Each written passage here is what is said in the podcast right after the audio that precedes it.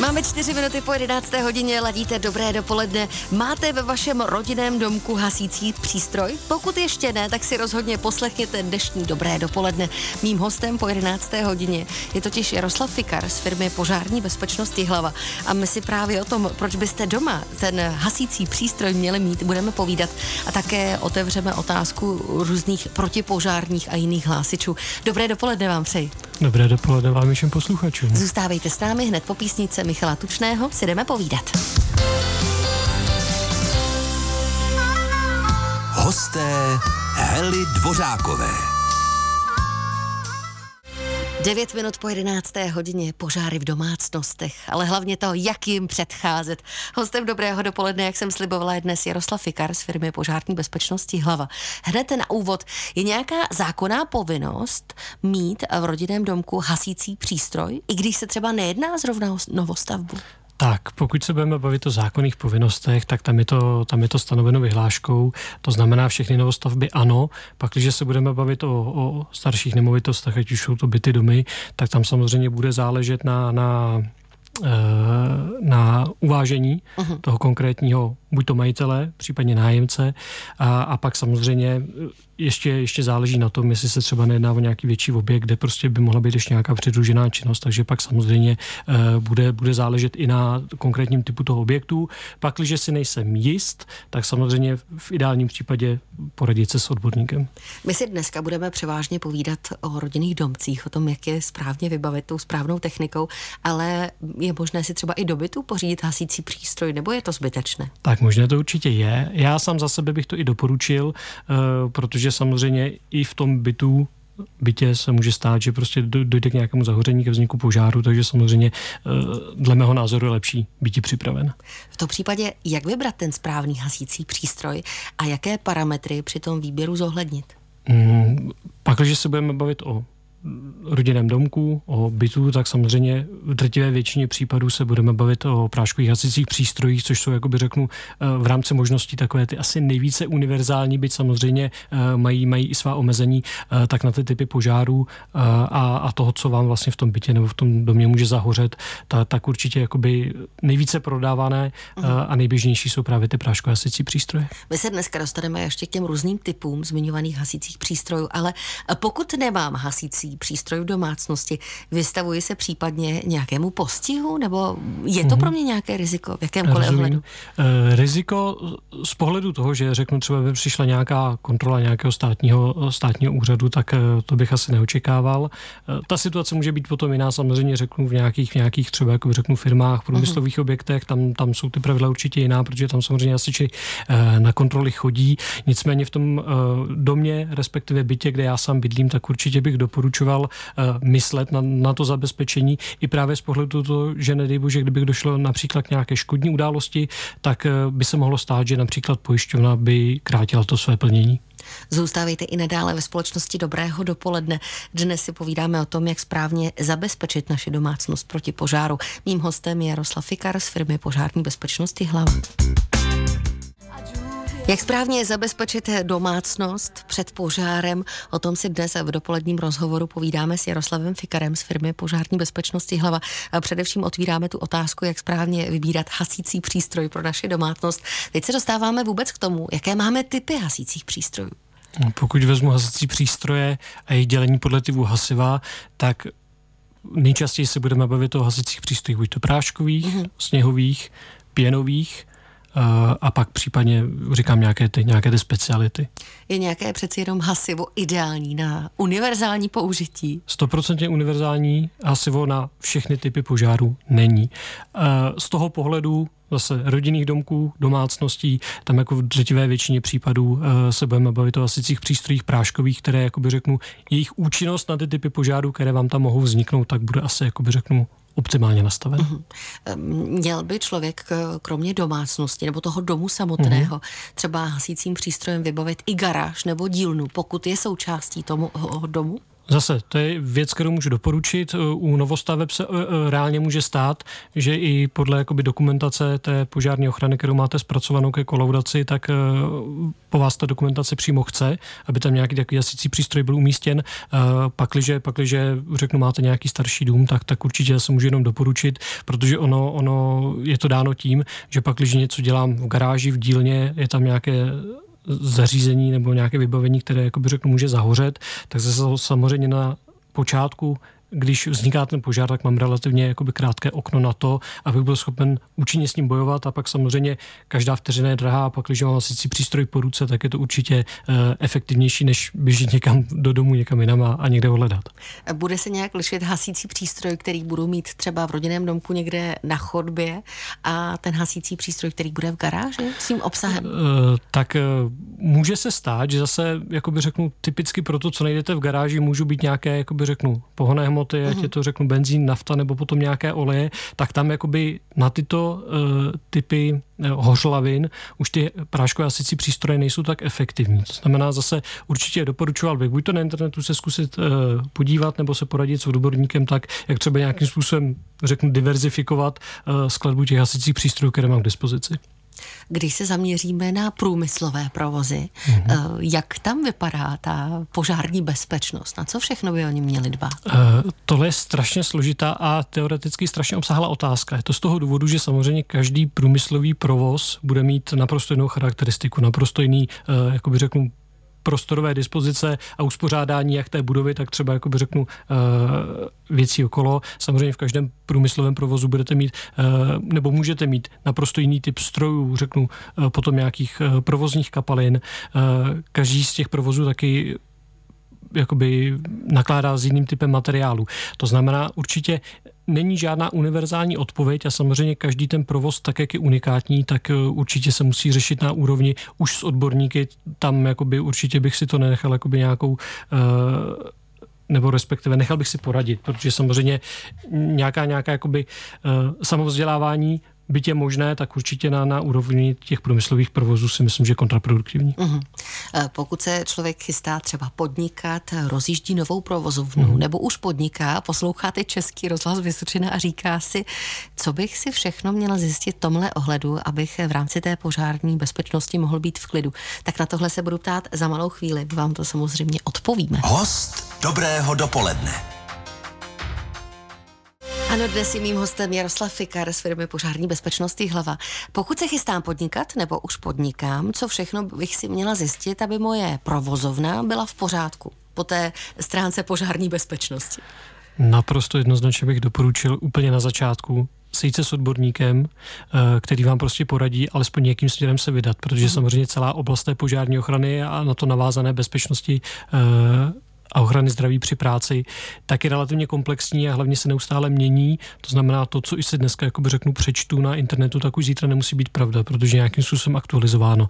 To znamená, jednoznačně doporučuji konzultaci s odborníkem, který vás navede, čemu všemu je potřeba věnovat pozornost. Když už máme hasící přístroje v naší domácnosti, tak určitě i ty podléhají nějaké, řekněme, povinné kontrole.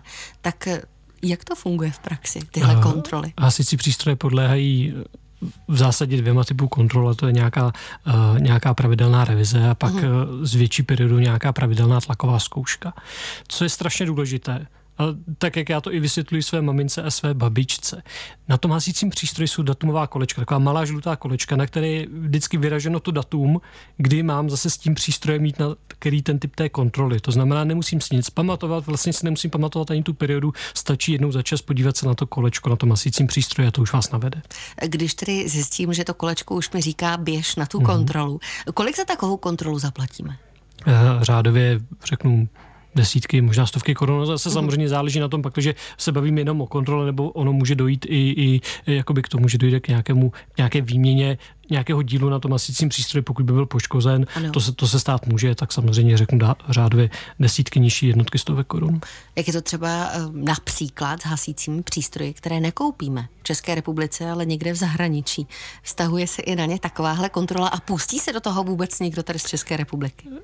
Tak, vztahuje, Určitě ano, Otázkou je, jestli se do toho někdo pustí, hmm. protože se samozřejmě uh, vy ty techniky, kteří to provádí, tak vy je samozřejmě musíte také školit a oni, oni samozřejmě uh, jsou proškoleni na konkrétní typy hasicích přístrojů i z toho důvodu, že můžete mít, jakoby řeknu, relativně širokou škálu jak typu hasicích přístrojů, tak potom samozřejmě i hasicích přístrojů od různých výrobců, byť teď došlo, jakoby řeknu, k nějakému sjednocení.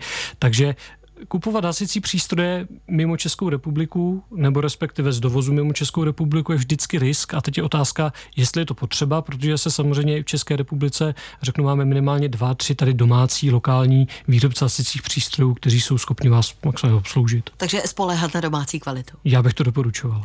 Za malou chvíli otevřeme další kapitolu a to protipožární hlásiče a nejenom ty. Host Heli Dvořákové. Odborník na požární bezpečnost Jaroslav Fikar je dnešním hostem Dobrého dopoledne.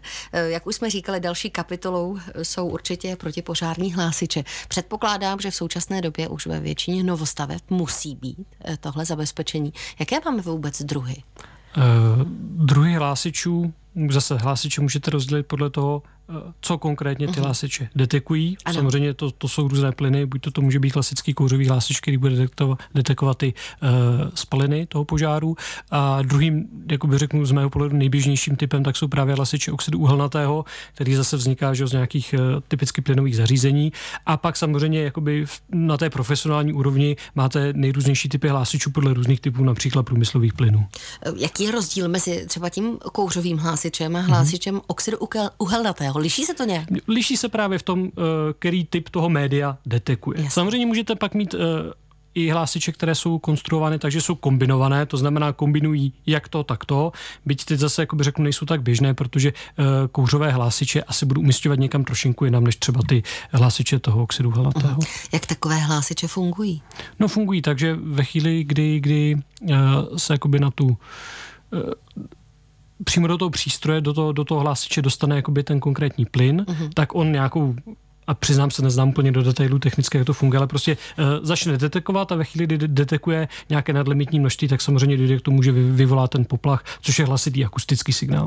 To znamená, že bychom měli hasit nebo rovnou volat hasiče, ale jsou třeba ano. i druhy hlásičů, které jsou přímo napojené eh, na ty hasičské centrály, to znamená, že k nám okamžitě eh, přijede výjezd. Tak s tím, se, s tím se setkáváme zejména, řeknu, u nějakých o, velkých objektů, kde je velká koncentrace lidí a ty lidi tam třeba spí. To znamená, může to být, řeknu, třeba hotely, po případě, řeknu, nějaké třeba domy s pečovatelskou službou, kde samozřejmě může být problém to, když jakoby by došlo ke vzniku požáru, abyste byla schopná ty lidi co nejrychleji evakuovat. Nedej bože, když ti lidé mají například ještě nějakou uh, sníženou hybnost, jako vy třeba uh, v nějakých těch eh, domech s pečovatelskou službou a tak dále. To znamená, tyto typy hlásičů určitě existují, jsou připojeny na takzvaný uh, půl centrální ochrany, ale zase samozřejmě jakoby je to, je to aplikace, která má ta své specifická použití a nepředpokládám, že je to něco, s čím byste se setkala, řeknu třeba v panelovém domě.